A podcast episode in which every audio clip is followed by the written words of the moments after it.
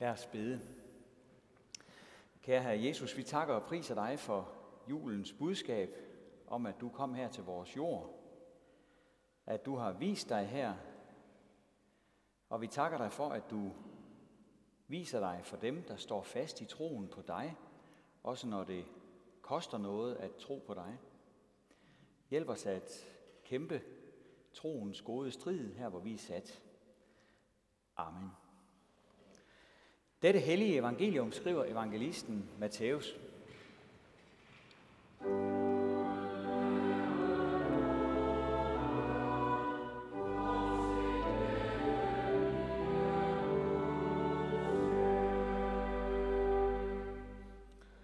Jesus sagde, derfor se, jeg sender profeter og vise og skriftkloge til jer.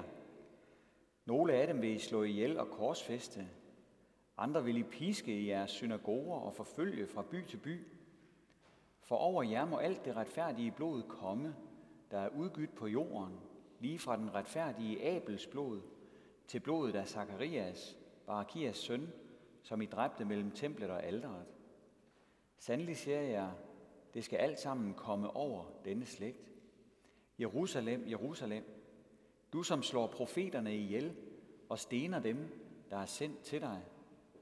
Hvor ofte vil jeg ikke samle dine børn, som en høne samler sine kyllinger under vingerne, men I ville ikke.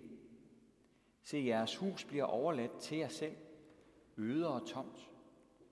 For jeg siger jer, fra nu af skal I ikke se mig, før I siger, velsignet være han, som kommer i Herrens navn. Amen.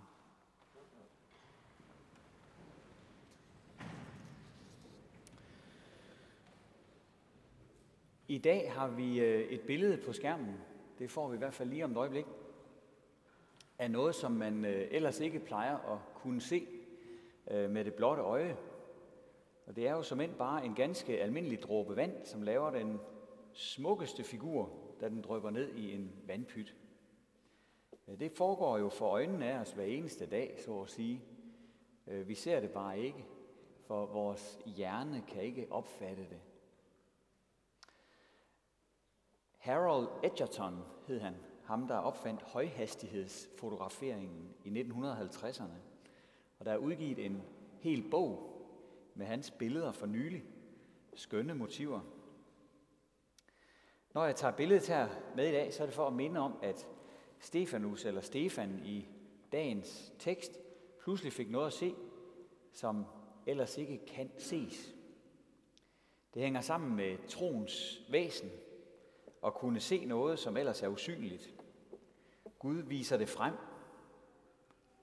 Når Gud viser noget frem, så kalder vi det åbenbaring. Et gammelt ord, der betyder afsløring. Der er noget, der har været dækket til, tilsløret, pakket ind, om man vil, med et julebillede. Men så bliver sløret eller indpakningen taget af, og så kan man pludselig se det, der var inde bagved. Det, man før ikke kunne se. Vi synger om det i mange gode kristne sange, for eksempel den gamle Amazing Grace. I once was lost, but now I'm, now I'm found. I was blind, but now I see. Jeg var blind engang, men nu kan jeg se. Og da Jesus helbredte en blindfødt mand, øh, så var det en programerklæring. Han fulgte miraklet op med at sige, jeg er kommet for, at de, der ikke ser, skal komme til at se. Og det var det, der var sket for Stefan, som vi hører om i dag. Gud havde vist ham, hvem Jesus virkelig var. Øh, at han ikke kun var sådan en stor personlighed, en interessant pædagog, en ekstraordinært omsorgsfuld person. Nej, Stefan han havde fået lov at se, at Jesus oven i alt det var Guds søn. Og at Jesus nu har sin plads ved faderens højre hånd i himlen. At han virkelig er både Gud og menneske, som vi har hørt det juleaften, og vores repræsentant hos Gud, som er død og opstået for os. Det var Stefans tro, og i et glimt fik han det at se med sine øjne, lyslevende, endda i det allersværeste øjeblik af sit liv. Himlen blev lukket op for ham, mens voldsmændene overfaldt ham. Der var ikke noget filter imellem ham og himlen. Ingen sne på skærmen. Du har nok lagt mærke til, at året igennem, der bruger vi forskellige farver i kirken. I dag er messehalen, som skal bruges ved aldergangen, rød. Den store kappe der, som vi bruger under, under aldergangen. Vi bruger den røde farve til pinse, hvor den symboliserer Helligåndens ild, som skaber tro. Og så bruger vi den i dag på anden juledag, hvor den minder os om blod. For der flyder blod i teksten om Stefan. De slår ham ihjel, fordi han kan se det, som de ikke kan se. Stefan er den første martyr i kristendommens historie. Han er den første, der mister livet på grund af sin kristne tro. Det ord martyr, det bruges i dag ofte om voldelige terrorister, der sprænger uskyldige mennesker i luften og selv ryger med i købet. Det er en grov misbrug af ordet. Martyr er en kristen betegnelse. Det græske ord martys betyder nemlig ikke noget med bomber, men det betyder et vidne. Nemlig en, der afgiver en vidneerklæring om sin kristne tro, om det, som Gud har vist ham, og som verden ikke kan se. Utallige kristne vidner, martyrer, er blevet dræbt og bliver dræbt på grund af deres vidnesbyrd i ord og handling, og understreger dermed, at Jesus er værd at dø for. Sådan gik det de første 12 apostle på nær en enkelt af dem. Apostlen Johannes døde af alderdom, han som havde taget sig af Jesu mor. De 11 andre blev slået ihjel af folk, der ville lukke munden på kristendommen. Men myrderierne kom til at virke lige modsat. Disciplernes død kom indirekte til at betyde, at evangeliet kom til at stå stærkere. For når Jesu disciple hellere ville betale den højeste pris, end give slip på deres tro, så var det en enorm udfordring for omgivelserne. Selvfølgelig kan en flok mennesker blive enige om at sprede en løgnehistorie, for eksempel om, at Jesus var opstået. Sådan noget kan man jo aftale.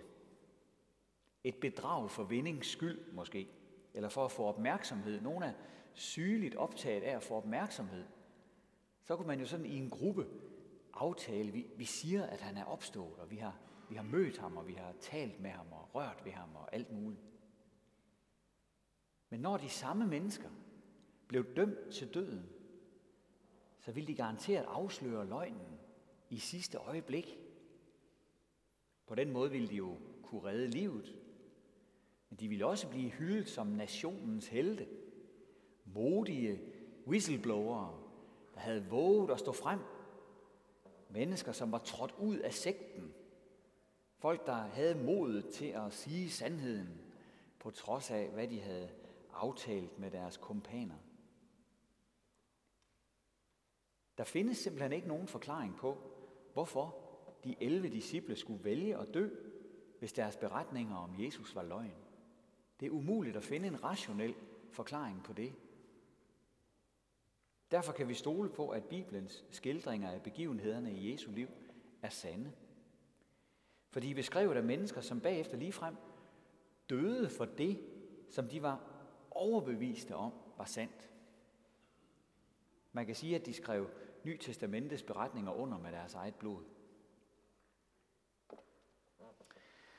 Det er mærkeligt med anden juledag. Den er sådan lidt en festbremse efter juleaften og juledag. Vi har netop været samlet om noget af det mest stemningsfulde og hyggelige hele året. I kirken har vi hørt, hvor meget Gud har gjort for os, da han sendte Jesus til jorden, at Gud har været så uendelig god. Og så hører vi allerede her på anden juledag om, hvordan Jesus og kristendommen bliver forfulgt, og hvordan det kan koste mennesker livet at tro på barnet i krybben. Kontrasten er meget stærk i øh, juleteksterne.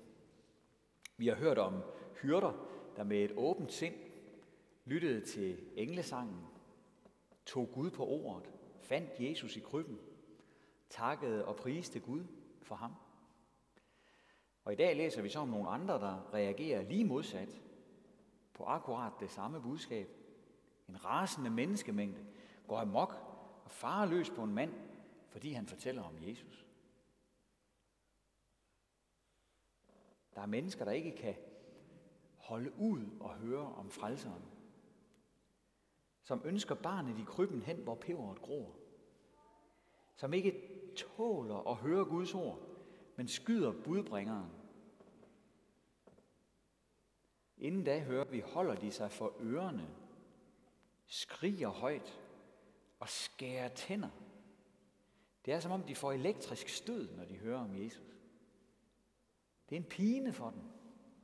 En slags allergi over for evangeliet. Jesus sagde selv, tro ikke, at jeg er kommet for at bringe fred på jorden.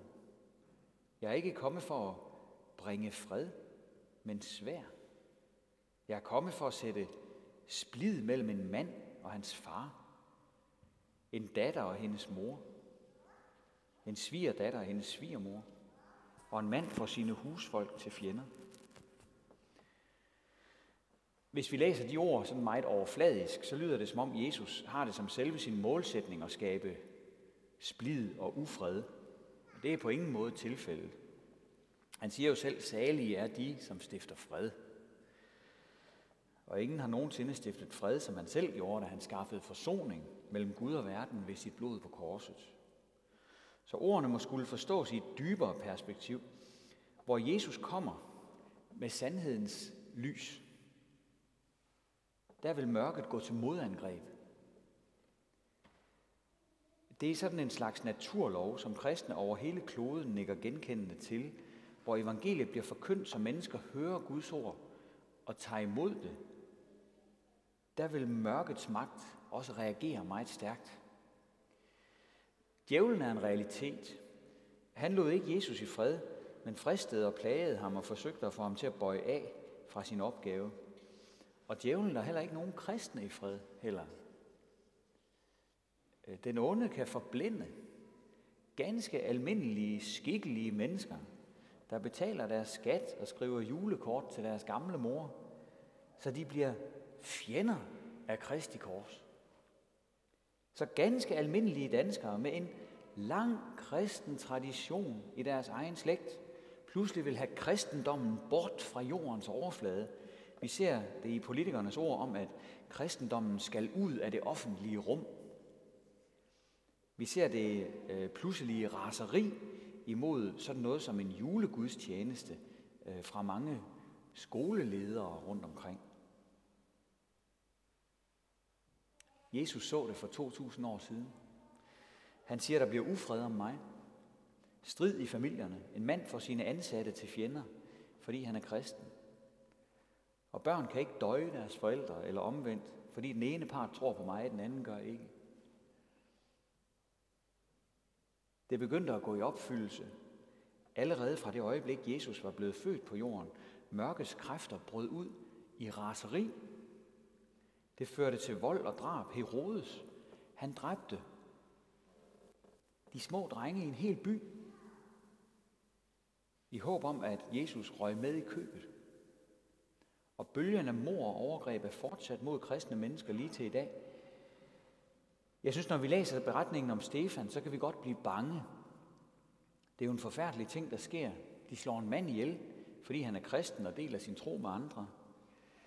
Samtidig så må vi heller ikke være blinde for de stærke lysglimt, der er i den her tekst. Lad os prøve at se på dem.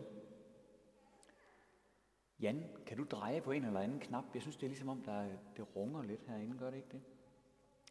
Det første lysglimt, jeg vil tage frem, det er, at Stefan han så himlen åben. Der er faktisk mange kristne, der kan bevidne, at netop i de tider, hvor det var allersværest at stå fast i troen, lige netop da oplevede de forbindelsen til Gud stærkere. Jeg hørte en beretning om en mand, en kristen, som havde været udsat for sult og vold og chikane, og som havde ligget i et uselt fangehul i en afkrog af verden. Han fortalte bagefter, væggene i cellen blev som diamanter. Han havde følt Guds nærvær så tydeligt. Var det øh, hallucinationer? Han havde jo fået nogen på hovedet. Nej. Gud havde lavet ham se det, som man ellers ikke kan se. Gud havde åbnet himlen for sit barn, midt i det her forfærdelige. Det er jo ikke noget, der sådan sker automatisk, men mange andre end Stefan har oplevet sådan noget i deres allersværeste stunder. For det andet, der er en slags trøst i det der med, at forfølgelserne er forudsagt. Hvordan det er jo, fordi det bekræfter jo, at Jesus taler sandt. Øh, han sagde for to årtusinder siden, at han ville sende sine disciple som får blandt ulve. Han sagde, at de skal udlevere jer til domstolene og piske jer i deres synagoger, og I vil blive stillet frem for stadholdere og konger på grund af mig, som et vidnesbyrd for dem og for hedningerne. Man skal ærligt talt ikke være særlig opmærksom for at opfange, at det er, hvad der sker i dag rundt omkring i verden. Det foregår lige nu, i julen 2019, det her. I et omfang, som det aldrig er foregået før. Når vi alligevel hører relativt lidt om det i de fleste medier, så skyldes det, at vores del af verden langt på vej er blevet fremmed over for Jesus og hans disciple. Ellers ville der hver aften i nyhederne være tophistorier om, hvordan vores trosfælder i andre lande nu bliver angrebet. I Nordkorea, i Kina, i Syrien, i Saudi-Arabien, i Eritrea, i Tyrkiet og i Ægypten hos vores venskabsmenighed. Og om, hvordan vi kunne hjælpe dem på en eller anden måde. Og hvis ikke vores medier var blevet så ateistisk præget, så ville det også jævnligt være indslag i nyhederne om, hvor fantastisk det er, at Jesu ord nu faktisk bliver opfyldt til punkt og prikke. Ganske som han sagde for 2000 år siden, sådan sker det nu igen i dag, ligesom det skete i går. For det gør de. Lad os ikke glemme, at den tid, som vi lever i nu, med det store frafald fra kristendommen, der sker, at det også er en tid, hvor der er store vækkelser andre steder i verden. Med forfølgelse af de kristne på mange niveauer ude og hjemme, som vi oplever nød og angst, naturkatastrofer og sammenbrud i verdensorden og magtstrukturer, der skal vi ikke blive modløse, men vi skal se, at det her det er noget, som er forudsagt af Jesus. Og tænk engang, at vi i vores levetid får lov og se en opfyldelse af det, som Jesus siger om de sidste tider. Meget af det i hvert fald. Set ud fra den synsvinkel, der er det jo et privilegium, vi har, at vi lever i den epoke, der er nu. At vi ser hans ord opfyldt. Vi lever i opfyldelsens tid. Det er der håb i, fordi vi på denne ligesom bagvendte måde bliver opmuntret til også at tro på det, han siger vil ske i næste akt. Hans genkomst. Nyskabelsen af himmel og jord. Det må få os til at løfte vores hoveder.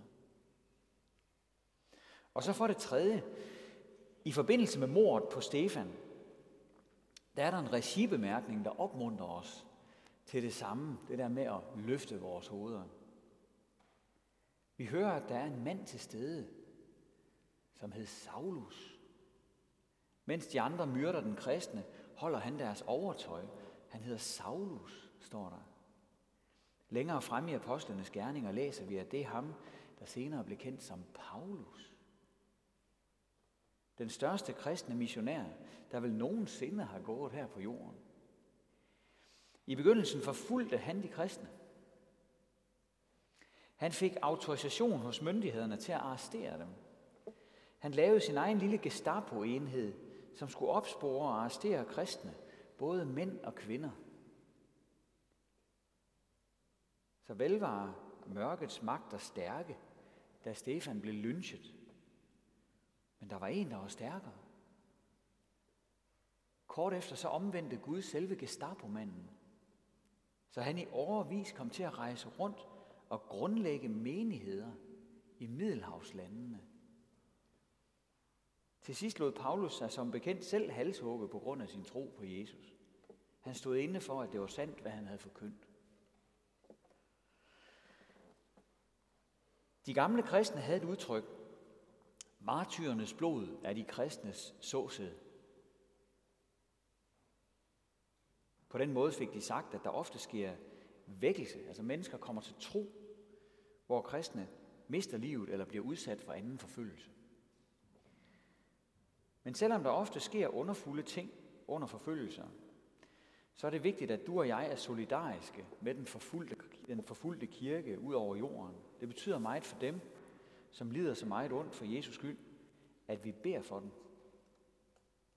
Og det er også vigtigt for os selv, at vi beder for dem. For at lide sammen med de forfulgte kristne og følges med dem i ånden, det er et tegn på, at man selv er en del af kirken, Jesu læme. Lider en lægemstil, så lider også alle de andre. I dag vil jeg opfordre dig til at gå ind på en hjemmeside, når du kommer hjem. En hjemmeside, der hedder www.forfuldt.dk. Det er Åbne Døres hjemmeside.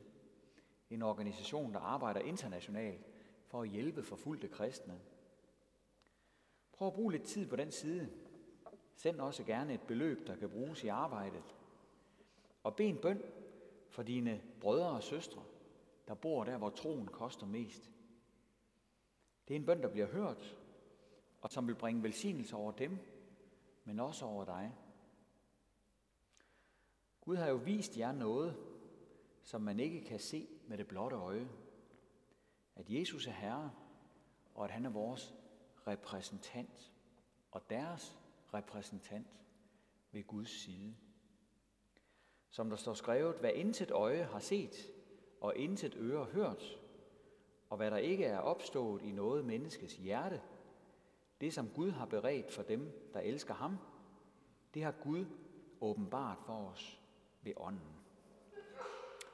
Ære være faderen og sønnen og helligånden, som det var i begyndelsen, så også nu og altid og i al evighed. Amen. Og lad os rejse os og tilønske hinanden, som apostlen gjorde. Hvor Herres Jesu Kristi nåde, Guds, vor Fars kærlighed og Helligåndens fællesskab være med os alle. Amen.